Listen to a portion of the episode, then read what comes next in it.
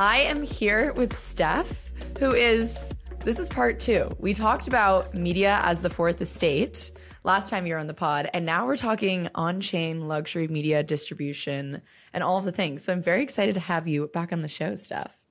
Chase, I'm so excited to be here. I love that you texted me. I don't, it was like five o'clock last night or something. And I was like, oh, yeah, I'm on. Let's do this. We're making this happen 1000%. You were like, yes, which I love.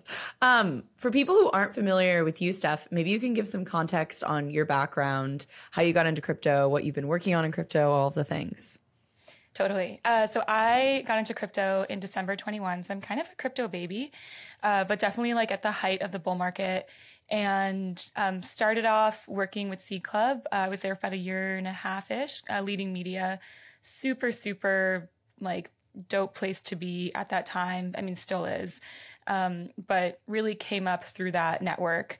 Um, and yeah, since since then, you know, was had had the privilege of working alongside, um, you know, over a hundred of Seed Club's um, uh, cohort members. So what, what Seed Club does is they're a, a Web3 native accelerator. Right now they're um, positioning as a consumer crypto accelerator, just super exciting, uh, sort of, you know, slight pivot or, or, or, widening of the lens of their focus. Um, but in that time, I had the privilege of working with all these um, uh, portfolio projects and was noticing a lot of patterns around on-chain media and media in general. And you know, the space has come so far in a year and a half since I started working at Seed Club. Um, and in that time, uh, I I left about I don't know maybe it's two months ago at this point, and yeah, I'm now the founder of Vessel, uh, which I'm sure we'll get into, uh, which we can sort of yeah TLDR uh, describe as a, um, a, branded on-chain media interface, uh, yeah, specifically for uh, brands and creators. Yes, I cannot wait to get into Vessel and what it means to sort of like own your interface and distribution for on-chain media. But I guess before we even, you know, dive into all of that stuff, maybe it's worth talking about on-chain media in general. I feel like this is a meme that's been pushed over the last few months. Um, I had Jihad on a few episodes ago to talk about luxury media, which I know we're going to talk about today as well. Um, but maybe just like at a high level, you can give some context on what the hell on-chain media is and why you think it matters. For sure. And big, big shout out to Jihad. I mean, come on. We love Jihad. We love uh, him. And we love him. Um, also, my, I, I, was recognizing my voice is a little raspy because I'm uh, just coming back from FWB Fest, shout out Fest. Um, but yeah, on, on chain media. So, um, what is on chain media? Um, that I feel like my answer to that question has actually evolved a little bit in the last year and a half or so. But, um, you know, at this point, I would the, the definition I give for on-chain media um, is the you know the actual uh, like things that, that we put on chain. So whether that's a, a JPEG or um, or a video or a music file, um, all those those things that we we then you know mint directly to the blockchain. That that itself is the the actual thing that is on chain media. But then on chain media as a meme or as a concept is much wider, um, and I think that's that's the part that I feel super um, super excited to explore. You know, on-chain media, I think now can encompass things like, um, you know, your brand, um, your commerce strategy, marketing, um, but it all, of course, comes down to the actual core, you know, thing, the the piece of content, so to say, that you're putting on chain. Um, and yeah, why does on-chain media matter? So I feel like if you, again, if you'd asked me this question, or if you asked anyone this question really like a year ago, the the answer I think we all would have had would have been that the um, proceeds or the or the the monetization would go directly to the creator of the actual on-chain media, and that I feel like that's a, still a critical component of uh, of the the uh, importance of on-chain media. But I, I, think there's there's so much more about why on-chain media matters, and for me, um, you know this I, firmly believe that like you know the core product of all modern brands is media, and for the first time, that media can be productized. So, what does that actually mean if we if we pull it apart? Um, you know you can't you can't be a modern brand without having some sort of content or social media strategy. So you're if you're you know web 2 brand you're using things like you know instagram twitter facebook all the blue chip linkedin and you're creating content. You know you have a content strategy and that bleeds into your marketing it bleeds into your go to market um, and and so now for the for the first time that actual media itself can become a collectible product right? So um, let's say i'm going to use I, I, like to talk about quip my toothbrush. Um, and you know the, the actual product itself is the toothbrush. Uh, but the higher level the thing that, that in my opinion they're actually selling you or is is an identity. Um, and they do that through their media. They do that through the the the brand and the narrative and the storytelling. And previously the only thing that i could actually um, own or the thing that the only thing that was actually productized through Quip was the physical toothbrush itself. But now with with crypto media, with on-chain media, you can actually productize the narrative. You can productize the media itself, and what you know what does that look like exactly? That's you know collecting collecting NFTs, open editions, um, various other things which we can get into some more of on-chain media strategy. But that to me, that's just such a huge unlock for how brands build relationships with consumers, what the next era of commerce will look like, and the next era of brand building. Yeah, I, I think that's a a fascinating way to see a lot of the stuff and and it feels like some of it also built on or is congruent with like Toby Shorin's Life After Lifestyle piece. Um, and so I, I think that makes a ton of sense. The thing that that comes to mind for me is also like what types of brands is this most um, compatible with basically like quip doing on-chain open edition seems like interesting curious how that would go. Um, and so do you think this is something that like lends itself well to, I mean, I would guess media brands, but, but other types of, um, companies and brands better than others? Yeah, I think you know we're we're still in the the we're still early we're so early phase of on chain media and of so crypto in general. Early. We're so early.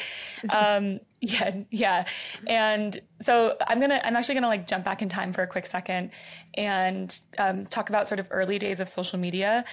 Um, and you know, I I came into um, came into the world of i mean i've always been online. I've, i was always writing on Xanga was always creating things on myspace. Um, i'm 34 so i've um, I've seen a, a, few different iterations of the internet, uh, but I but I was there when you know when social media became a thing, when Instagram was launched, and um, and it changed. As someone who was who was in brand building, it changed the way that we build built brands, and it changed. Um, you know, suddenly we we you know you're building brands originally, which you had a logo, you had you know maybe some physical product packaging, but now all of a sudden you had to have um, a content strategy, and so you had to like produce assets like JPEGs or video, or you just had to produce content. Um, and we didn't really know what the implications of that was going to be. We just knew that it was something we had to do because you could you could connect directly with your customers. Um, but what we saw as, over time with um, social media and then also with email marketing uh, was the creation of direct to consumer uh, commerce, so direct to consumer uh, brands, and that is an enormous industry. I think I, I, was like look trying to look up the actual value, and I think it's somewhere around like a hundred billion right now, so it's huge. But you know, back in like I, I, like let's think about the actual timeline you know maybe 2011 um, that was still a very novel thing this idea of dtc um, and then you had things like everlane and then i talk about glossier you know quip is another great example. These brands emerged uh, out of out of the um, technology of social media and email marketing. So when people ask me today like okay what kinds of brands you know like who who should actually be putting their media on chain? Who should have an on chain media strategy?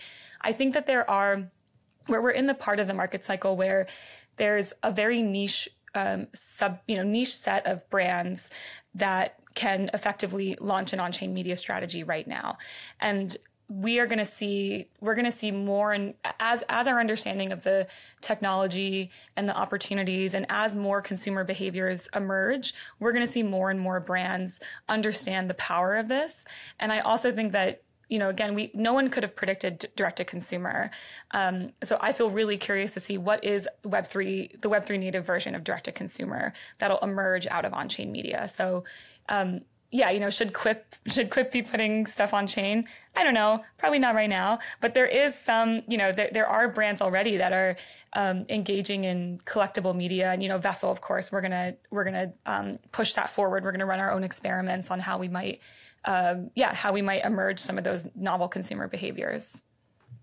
Yeah, I mean, I guess what's interesting is like the thing that comes to mind as as what feels like it is becoming uh, uniquely empowered by something like on-chain media is like effectively cults. And i'll use the term cults in a way that's you know positive connotation cults.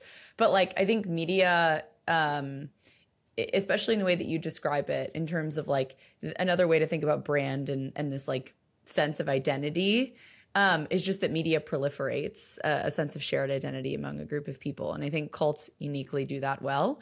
Um, and so it kind of makes me wonder like how hardcore can internet cults get when you have on-chain media as the way of making them sustainable yeah, hundred percent. I know that. Um, yeah, maybe maybe Toby, maybe Toby and I need to record a conversation too, just because there's so much overlap with um, life after lifestyle here. But yeah, so when I think about the the you know infinite proliferation that on-chain media enables, there's some we currently have some barriers to that, which I'm sure we'll get into around interfaces. But um, yeah, I kind of want to pull it back into the real world as to, to to create a more legible analogy that I think most people can relate to. So I mean, right now you see I'm wearing my boys club hat. Like this hat um, has seen so much. It's like so weathered, and like I'm kind of into it. Um, but yeah, I mean, I if I think of my if I think of like my physical body as a version of an interface, um, and you know, I, I, I talk about my I have this set of socks. They're Pleasures socks. Pleasures the streetwear brand, and the socks are really just like simple. They just say Pleasures on the side. But I feel like I am in some ways like participating in the creation of meme or of cult um, in wearing those socks and that if i see someone uh, wearing a pleasure shirt like i'll first sure go up to them and be like I like your shirt, like sick shirt. And, or I've had people come up to me and say like, yeah, sick hat or like sick socks because they recognize the brand. Um, and so that's, I think about that, that sort of like user behavior that happens in real life. And on-chain media is is just another version of that, but it happens digitally. And I want to really caution us in um, thinking about the proliferation and sort of like cult or brand building within on-chain media. I want to caution us in like pigeonholing that into some idea of a metaverse because I don't think that that is actually the thing. Like, I don't think that mm. we are going to literally skeuomorphically recreate our physical body interfaces in some sort of digital metaverse. Like, I don't think that, like, I talked about this with Gabby Goldberg about how I think about um, open edition NFTs as like stickers. I don't have my water bottle here, but um, like I, I use my my physical water bottle as a like. There we go. Yes. This is what I'm talking about. We need it's the vibe. Um, but in some ways, like that's that's a version of like social proof, right? You're carrying your water bottle around. Like I ran into um, uh, Anthony, who's um, doing future tape over at Zora. I like sat down next to him at the airport um, in LAX, and we just, I was like, oh my God, wait a minute. Like we're homies on, online or we know the same people. And, and he gave me a Zorb sticker. Um, and I put it right in my water bottle. And, and just to think of the, the both the, the narrative that goes behind that, the story of that sticker, the um, social signaling that happens with that sticker on my sig- sticker on my water bottle. Um, I, there's, it's so analogous to the opportunity we have with on-chain media, right? So like I have I literally have a Zorb in my wallet and now I have a physical Zorb in my water bottle. And the social signaling that happens with with both are, you know, there's just so much opportunity with how we can enable that um, on-chain. But the current barrier to that, of course, is is the interface. Like how do you make that legible? How do you make that visible? And I don't I don't actually think it's some sort of, you know, virtual metaverse thing. Yeah, I mean, I, I feel like we're we're done with the metaverse situation. Like that, it, oh, it came, it went, it saw it conquered. It. It's yes. let's put it to rest a little bit. Only in the sense that, like to your point, I mean, maybe one day we'll have something like it, but it, it does feel much more likely that bringing some of the digital components into our physical world is like much more interesting, at least right now. I remember back in like 2021, I was very obsessed with this idea of like NFT wearables, which isn't like, you know, um, physical item associated with NFT necessarily, but like digital items that you can wear that project things, which I think gets into this question again around interfaces, which is like there is so there's an abundance of data on chain. And so me knowing that you collected a certain piece on Mirror is like what are the odds that I'm looking through all of the things that you've collected? Um, and so I'm curious how, I mean, at Vessel, of course, you're thinking about this, but like broad strokes, I'm curious how you're thinking about interfaces and taking like abundant data and making it so that like there actually is high signal and not a ton of noise. Yeah, totally. You know, I've Gabby, shout out to Gabby once again. Um, Gabby said this thing to me in I think it was ETH Denver, uh, Gabby Goldberg from TCG Crypto, that all you know that she planted the seed that block explorers were media companies.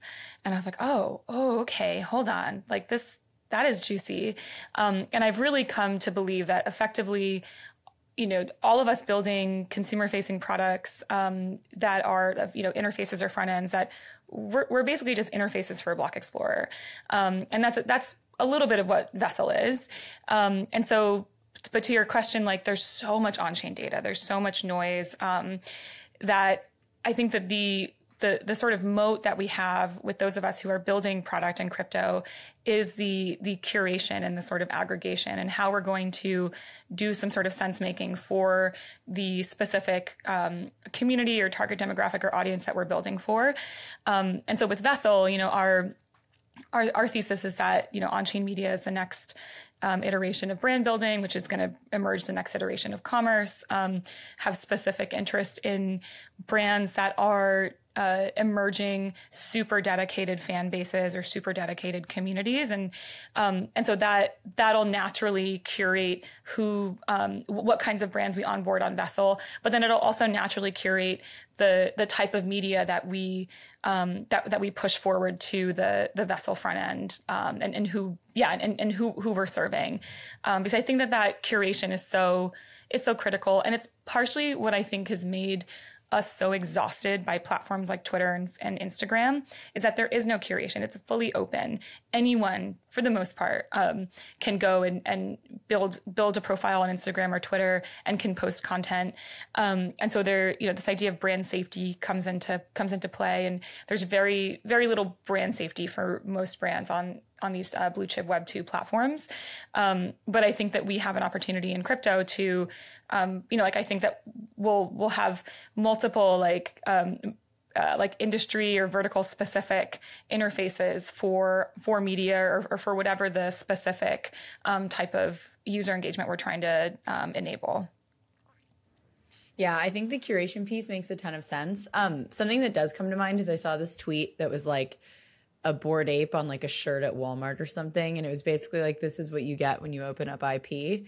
Um, and so I'm curious how you reconcile this dynamic where it's like things need to be heavily curated, especially with the abundance of data we have going on. And IP is often open. Anyone can print a t shirt with a noun on it and sell it. And like there's this sort of lack of, uh, lack of curation in a way. Yeah, uh, I mean, I I feel like I, I'm not a super expert on on the IP tension. I feel like oh, that just that's such a it just feels like such an age old, um, you know, media brand conversation. I think about, you know, Minions when Minions came out. And I mean, the Barbie movie is another great example. Just like the level of forking and sort of like open, um, I'm going to use this phrase and Toby, please forgive me, but the sort of headless brand that sort of comes out of you know, that, that like open IP. Um, yeah, I mean, maybe maybe to, sort of take it out of the specific IP conversation and bring it more to just like how do we how do we um, build meaningful brands? How do we build community? And I think that when when we look at it from that lens, um, it's really about knowing who the what market or, or who are you actually building for. Um, and you know, for for Bored Ape, I don't know this. Um, precisely. I, I you know don't know the Bored Ape founders, but my sense is is they're they're building for mass distribution. They're building for um, just like having you know a lot of people. Um, uh, like you know maybe yeah just having a lot of people proliferate this meme um, and that's one strategy right um, I don't, for me, that's not the most compelling strategy. And I think there's actually way more value to be made in um, really building for a um, a niche and sort of high LTV uh, like customer base, which is like kind of which is which is always the brands that I've felt most aligned with. And then anytime that a brand you know goes public or um, just starts adjusting their strategy, it becomes really obvious to me, and they um, to, they, they sort of lose me as a consumer. I think Glossier is actually a really great example of that. Um, and Everlane too. Like I, I, was super early on both of those. Um, and then, you know, my, my brand attachment like nosedived once they um, sort of widen their distribution but that's fine you know that it's it's just a matter of like alignment between brand and customer shifting. Um, so yeah I'm, I'm i personally am way more interested in the the brands that are building really um, like high value culturally enduring product. Yeah, I think another interesting dynamic here is like it feels like in the early stages, uh, brands like Glossier, and and I think to some degree they still do some of this, but the existence of the brand was very much a conversation between the consumer and the brand itself.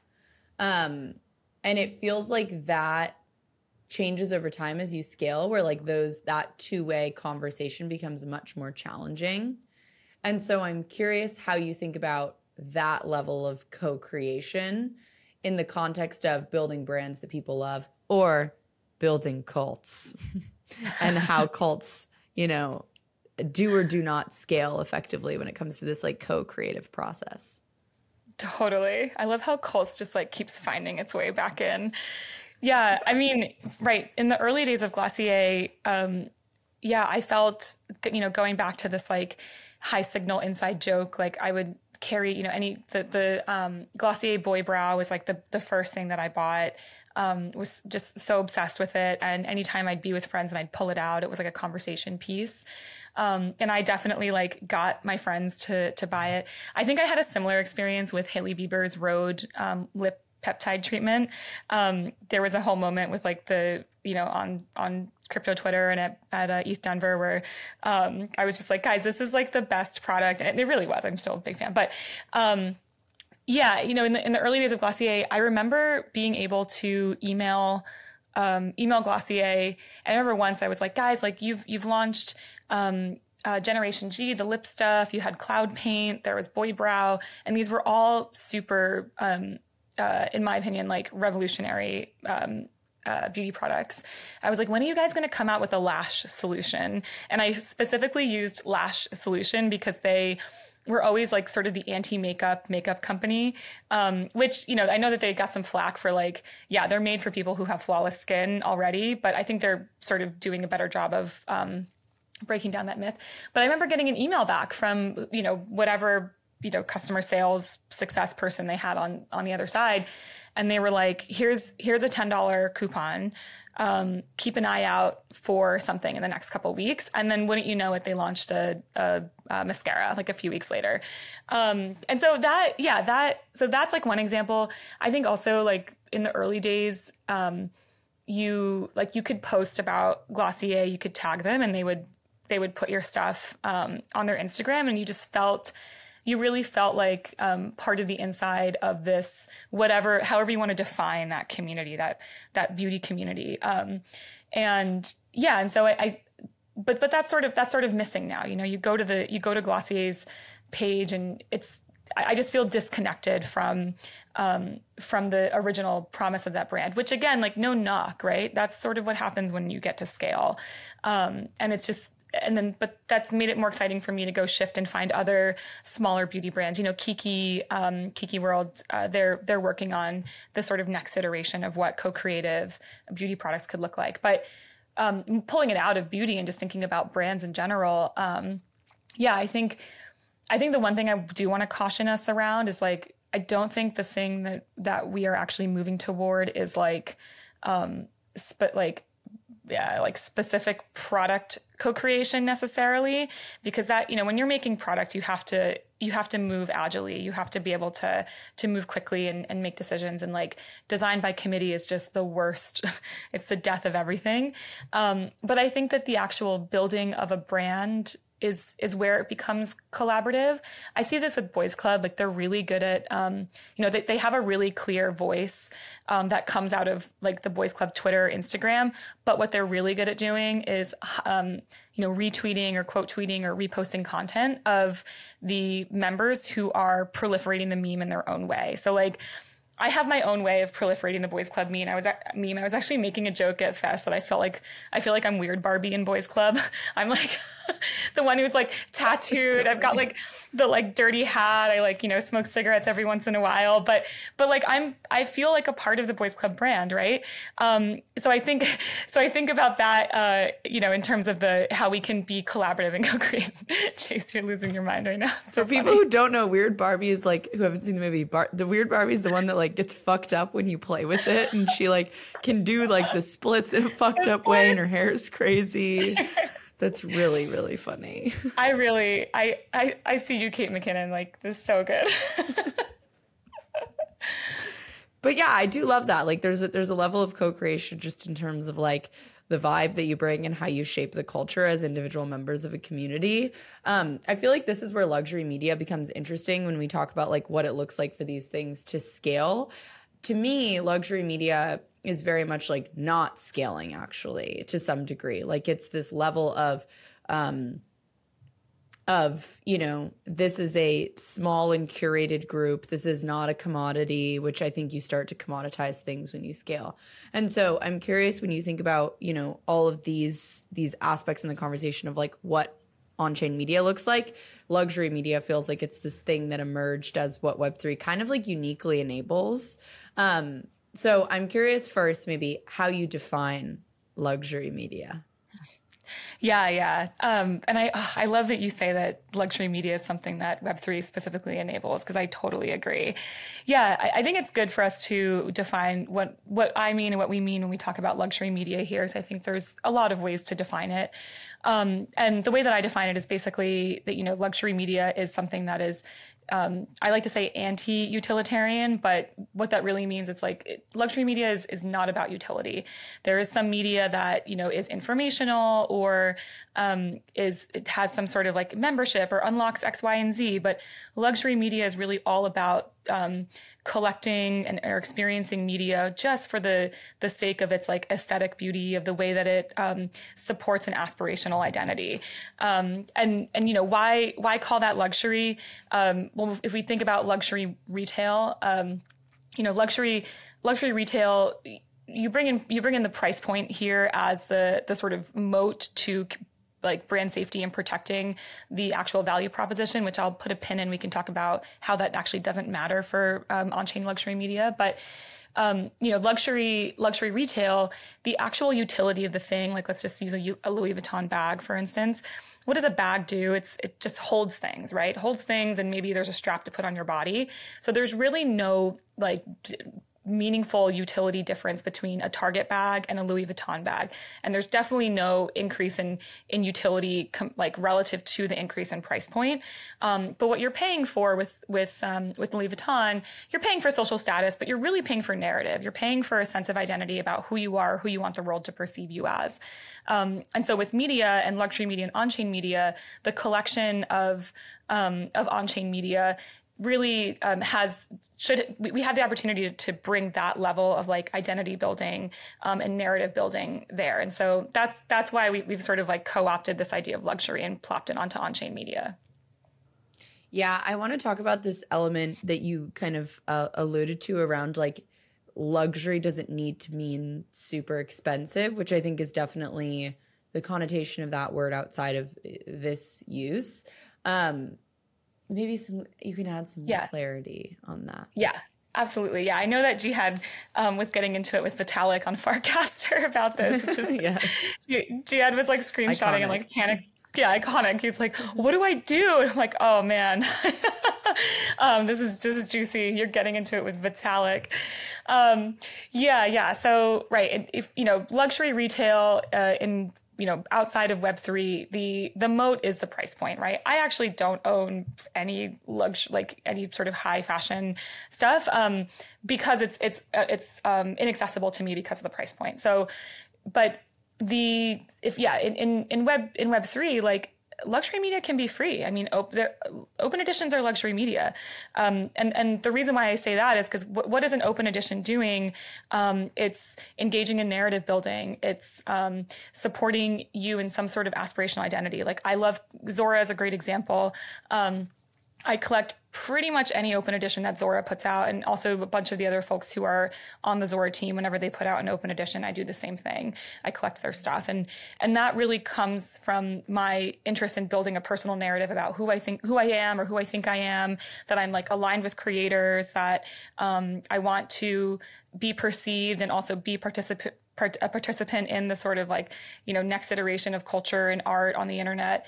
Um, and so to me that's a that's a luxury experience. I will say that um, so so it's it's an aspirationally luxury experience. The actual mint experience the digital interfaces that we have now are not super they, they actually don't feel like super luxury experiences which is something that we're you know we're, we're hoping to solve with vessel. Um, but but yeah so so yeah luxury luxury media let's it's it can be free. It doesn't have to be but it totally can be.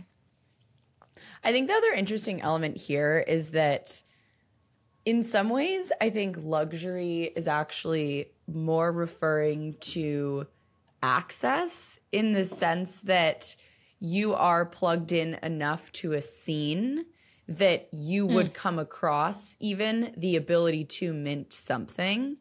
Um which feels like a uniquely, I, I would say, luxury experience in the sense that it's aspirational, but like not everyone is aspiring to to that identity partially because it's just not their you know thing but also partially because like it requires a level of your own personal curation um in order to be like oh you know peace note did this like cool weird mint.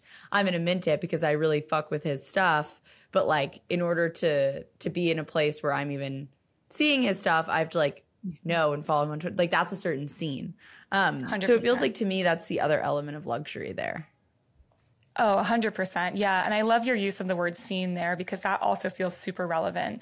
Um, yeah. And I mean, well, and, and this gets into conversations around distribution and discovery, which I don't, I don't know if we want to get ready to go there.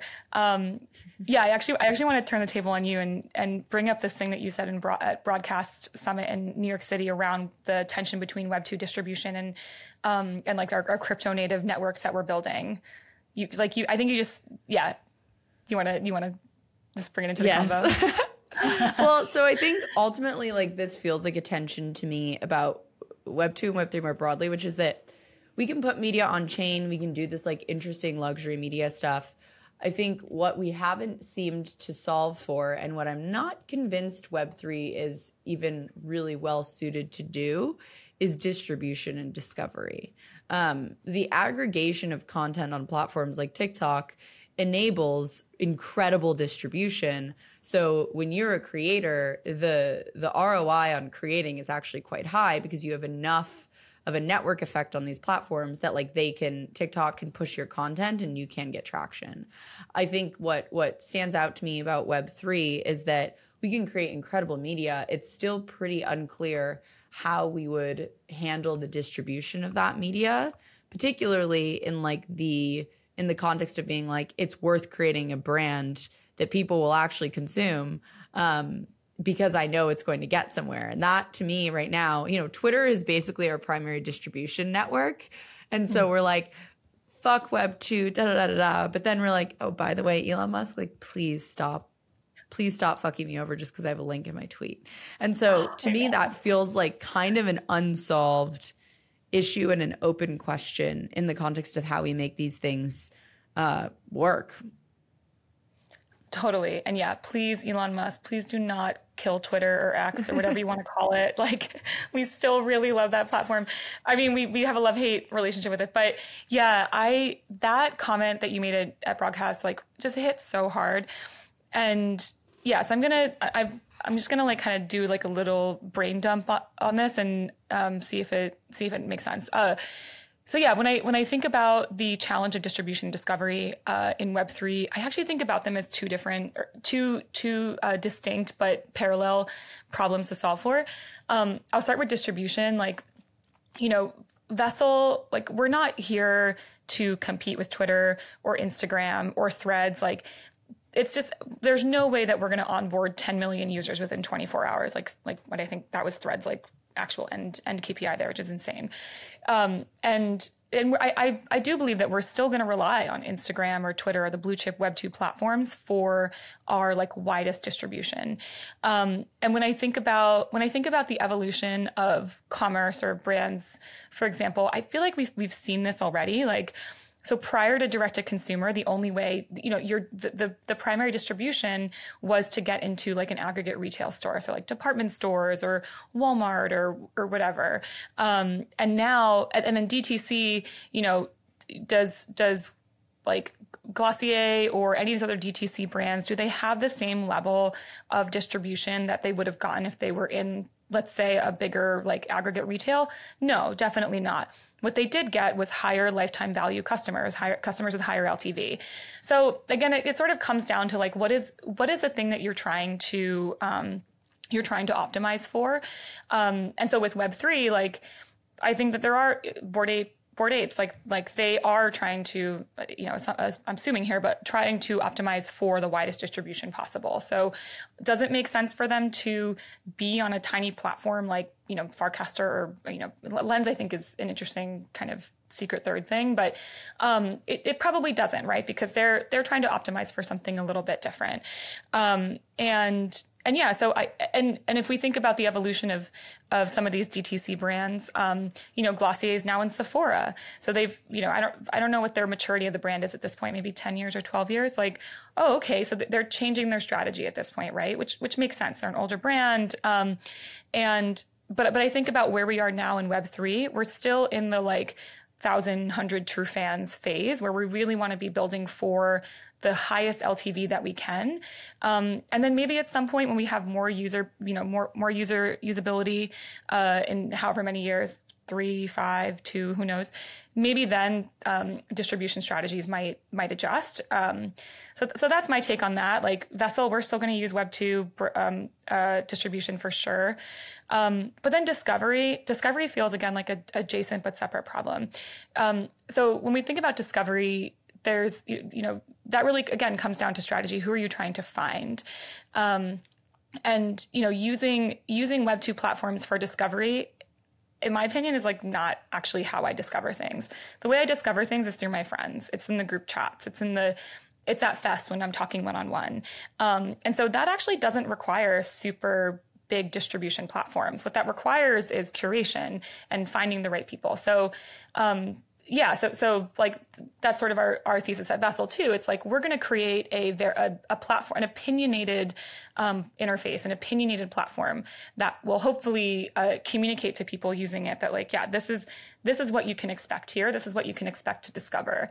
Like I think about um, this brand SSENSE S S E N uh, S E like it's a it's a um, you know sort of pseudo luxury pseudo luxury like streetwear um, high culture uh, site uh, fashion site retail site. They're an aggregate retailer you know they um, i think they do lots of collabs with their brands but that's where I that's where I look to find most of my um, most of my fashion. And um, and then what is that other than a it's a it's, you know essentially a blog with an e-commerce experience. Um, but it's small. I, I, don't know what their actual distribution is but it's you know they probably have super high ltv and and a more niche customer base than again like a walmart or an amazon. Yeah totally. Um, on that on that note when you're talking about vessel and like curation um, i know it's still we're still so so early but um, are you thinking vessel will be the curator itself? Are you going to have individual curators? Because obviously, different niche, you know, um, different niches, even within Web3, have like very different vibes and very different types of on chain media that people would be collecting. Um, and so I'm curious how you're thinking about who's doing the curating and how many different little subcultures you're tapping into. That is such a good question. Yeah, you know, to to start, we're gonna sort of we're gonna take a fairly um, um, a fairly like uh, white glove approach to curation, and it's it's really to be with you know with me and and the and the vessel um, the vessel team and the people within the vessel network which you know what is the vessel network other than sort of my network and the team's network um, yeah we're gonna we're gonna keep it keep it pretty close to home, keep a really high thesis on who should be on the platform. um, I've seen I've seen other products, other teams um, make the mistake of of opening up too early and then basically diluting the value uh, the value proposition of the platform. So I really want to protect against that. Um, I think it's especially important with again, just like there's so much noise out there. I mean, I'm really thankful that we're building in a bear market actually, because it's I just feel like we're it's much easier to keep that level of curation high. Um, but I see, you know, and I don't know what the timeline is, like six months, a year, two years, whatever, um, there there is a huge opportunity for other curators or other micro communities to emerge.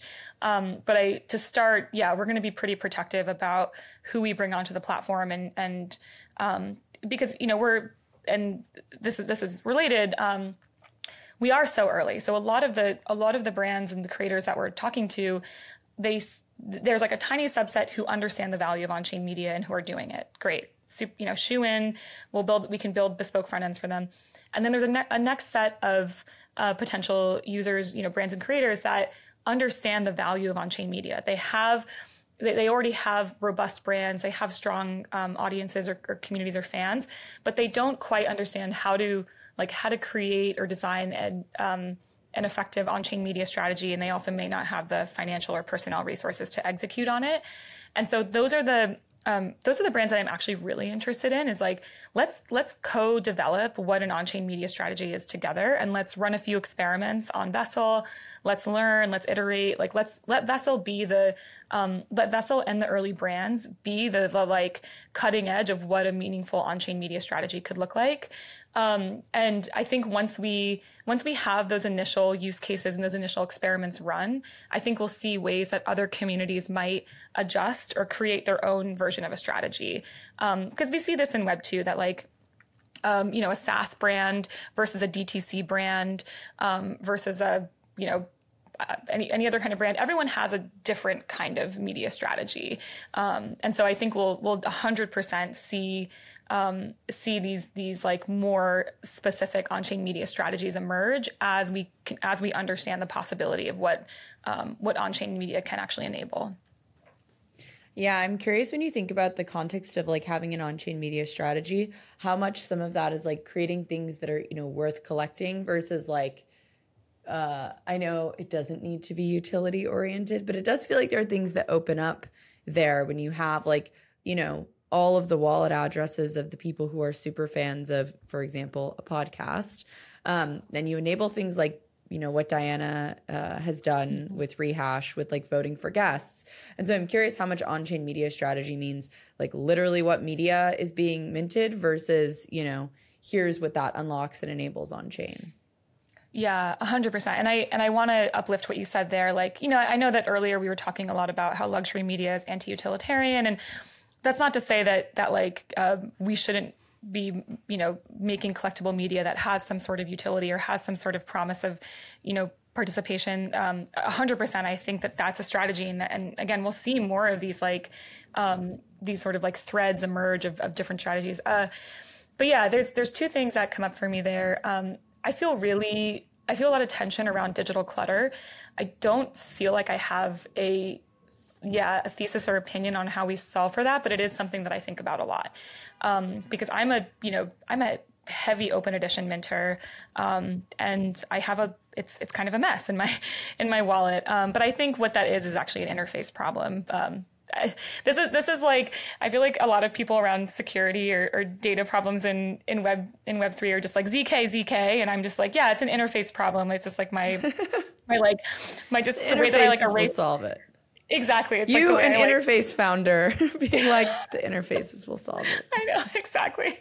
Um, but but yeah, so when I like so the, the, the example I like to use, and Vessel is going to put out um, our first uh, piece of our first on-chain media campaign in the next um, in the next month or so.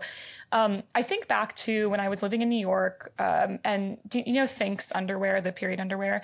I remember mm-hmm. walking through Union Square. I was in I was at NYU at the time, um, and they had these gorgeous subway uh, subway ads, or these huge, just like square JPEGs um, that were really evocative. They were really simple though. They you know like creamsicle sort of background and then a, um, a cross section of a citrus fruit. And so it, it just, it, it hit you. You know, you're walking by it, it was like visually arresting. Um, and I think about what it would have meant if I could have collected those things on chain. Like I would have mm. loved to. Um, and so, you know, like I so you know that's that's kind of the way that we're the kind of thread that we're thinking about at Vessel about our our specific on-chain media strategy. Um, you know, does Vessel's on-chain media strategy need to have utility? I don't think so. Um, we're really just about you know brand building and, and creating things that are like aesthetically beautiful to collect. Something like a rehash, like hundred percent, the use of on-chain media um, to then enable voting, like that's just another great example of the complete optionality we have with the on-chain media design space the dynamic that that we were kind of getting at earlier, but that I want to explore just a little bit there is like so there's there's curation that is intentional curation of you know on-chain media of what you think people would want to mint. And then there's kind of this like weird curation as a as a symptom of aspirational identity. And those two things feel different in the sense that i can say here's what i think people will want to mint you know, here's the vibe that I'm curating. Like that's one type of of feed and and filtered experience um, of luxury media. The other kind is me being like, what has Steph minted? Because that is already highly curated. And so I'm curious how you think about that dynamic of curation, of intentional curation of a vibe versus like aspirational identity means that you are actually curating interesting shit. And so that alone is enough. Totally. Yeah. I, and yeah. I mean, I think about, right. We're, we're all, we're all, I mean, we all have the opportunity to be individual curators. Like same thing, right? Like we see this on we see this in in simpler ways like on Twitter. Like if someone retweets something, like anything that you retweet, I immediately just give more clout and I pay closer attention to. Maybe I even give that person a follow. Um yeah, so we definitely see that. Um and that to me feels closer to the like you know what I was saying earlier around discovery that like my the disco- my most you know efficient or highest value discovery is like the group chats is the one-on-one conversations with my friends. So i see that form of curation aligned on that side. Um, and then yeah curation in terms of like what's being served to somebody. Um, yeah that feels like um, yeah it just feels like another um, that, that that almost feels like where you might bring in the sort of co-creation of a brand into place, right? So I think about that with Boys Club as one example. Like, um, you know, their Boys Club is is curating things for us all the time, um, and yeah, and and you know there are individuals who are behind that that account. So in some ways, they're actually the ones curating, but it's still it's still um, you know community community or, or, or, yeah community culture driven. Um, and so right with with vessel i think about yeah we have i have a huge responsibility. We have a huge responsibility around curation. And and curation at the platform level is is really actually moderation um, which is a whole nother can of worms. Maybe it's a whole nother podcast. And um, yeah so it's yeah it's it's um it, it feels like it feels like a big responsibility, but really what it comes down to is just like knowing knowing who you're speaking to, reading the room. You know, curation, platform curation is really just reading the room. Weird Barbie says read the room. Um, the other, I guess, the the other dynamic there is actually partially that intentional curation is almost like just an element of shared identity. Like Boys Club is a shared identity versus an individual identity. Um, it's very hard if you're actually deep within curating something to not feel a sense of shared identity, not just with the brand that you're curating around, but also with other people who you're curating with. So I guess the the other way to see that is just like what is the core identity and how many people are involved in crafting it or or are are identifying with that that core identity. In some cases it's one individual. And in other cases it's, you know, 10 people who all are bringing something different to the table but are all identifying as the boys club brand or whatever it might be. Um, which is kind of interesting because in shared spaces you really start to take on a shared identity um, which is your whole point around like being the the unique individual within boys club that is weird barbie but also like being part of boys club itself um, yeah and maybe that's really what a lot of on-chain media enables is just like feeling like you're part of something bigger, both in your own sense, but also in the sense of some sort of shared identity. That's it. That's 100% high co- cosign. No notes. Can't imagine a better way to wrap this up. Um, Steph, where can people learn more about you and the wonderful things that you're doing with Vessel and Broadcast? Yeah, so I'm uh, I'm on Twitter at Crypto Honey, which is crypto H U N three Y, um, and you can link out to Vessel and broadcast from there. Um, Chase, thank you so much. I love chatting with you all the time. It's always so fun. I'm still dying at the weird Barbie thing. And I'm sure this is not the last time you'll be on the pod. So until oh. next time. Until next time.